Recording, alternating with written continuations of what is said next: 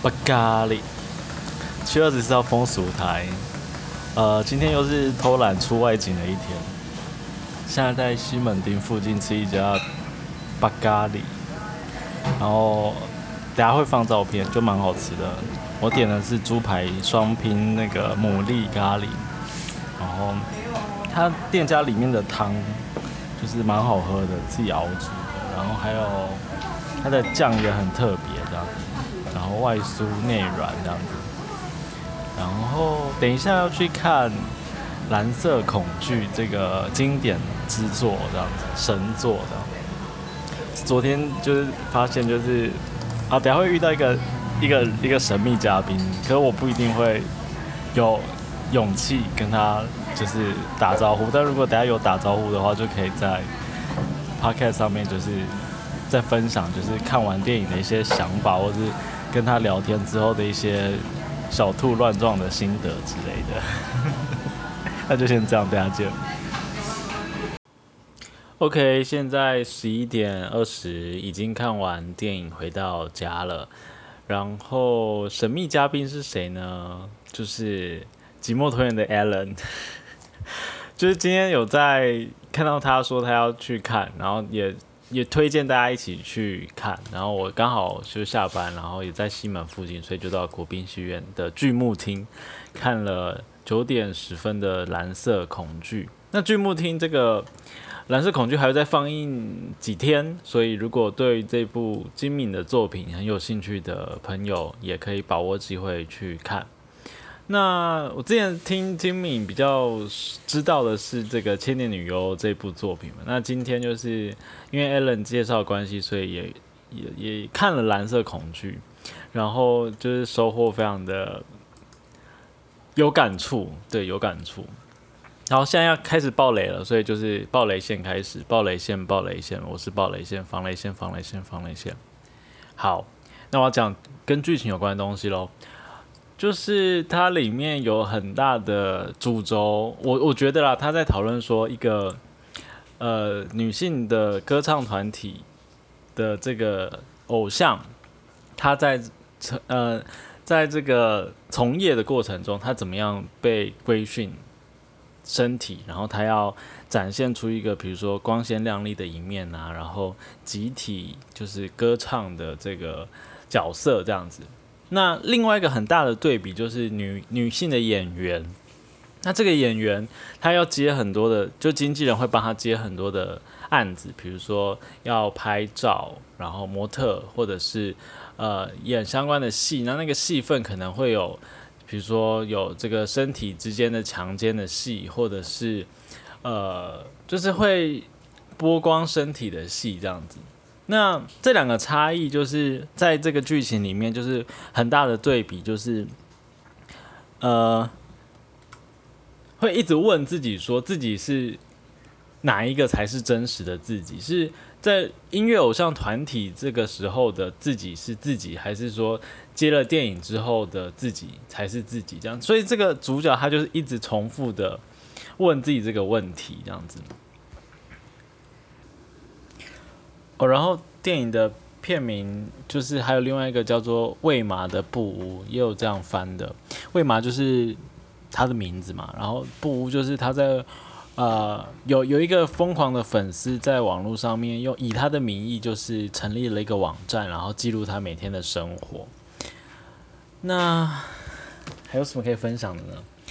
我觉得性这个东西就是很很明显的嘛，就是导导演想要讲的东西就是。在这个影视压力底下，跟性有关的的情节，然后对当事人就是造成身心上的冲击。那里面，比如说他在拍就是受到强暴的那一场戏，那他回家之后，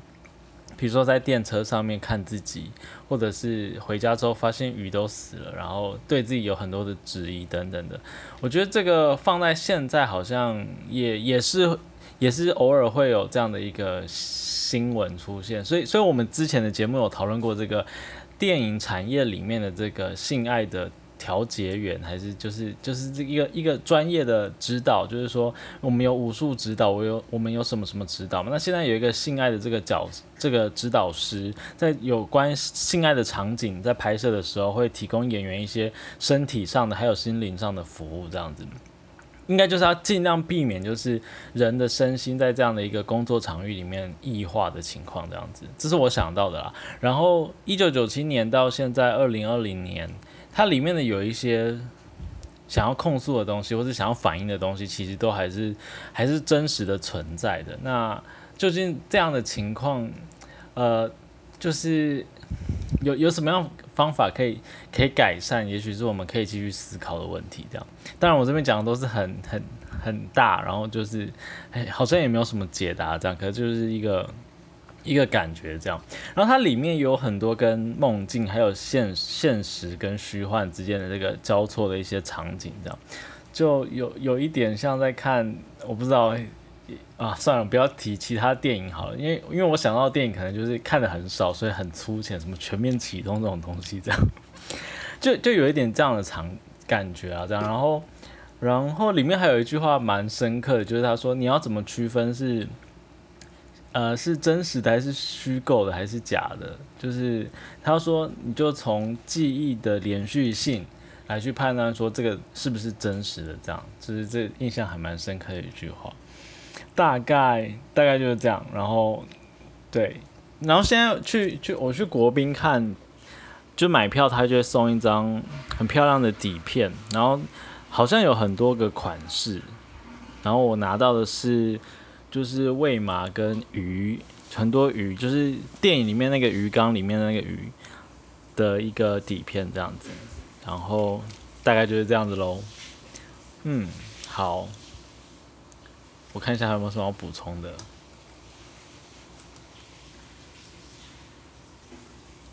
哦，然后还有有时候就是从电影院出来都会有有一个时刻，它是延续的，就是电影里面的情节，你会就是我身为一个观众，但是我走出电影院的时候，那个情节仿佛会在我自己的这个现实生活中，它有某一种程度的呼应或是相似，你就会觉得把自己。就刚刚电影里的场景，真的放在自己的现实生活中也会也会发生这样。比如说这个路上的人，你看每一个人的时候，跟你电影进电影院前就感觉就不太一样，或者是那个时空的感觉。然后还有电影里面，比如说那个呃魏麻，他就是觉得好像外面都有人在看他的家里面，然后什么窗帘感觉被窥视什么的，然后就是你会有短暂的有有些电影可能短暂的。可能十几二十分钟，你出来的时候，然后这个感觉就慢慢的消失。可有一些可能就会持续延续的很久，这样我觉得这也是一个电影院提供你的这个场景的这个感受的一个延续性，这样子会一直延续到你的你的出出电影院的这个现实生活中。那这个是感觉上的，可以有一些可能是这个呃你的。想法上的，比如说他给你的一个想法，给你一个概念，然后这个概念你带到你的生活中之后去实践了，或者是用这个方式去反思原本的生活等等的，这也是一个电影的一个很很有魔力、很有魔幻的一个一个部分、一个元素这样子。好，那以上就是今天的，又是一个番外篇，就是风俗台这样。那我们就下礼拜一见喽，拜拜。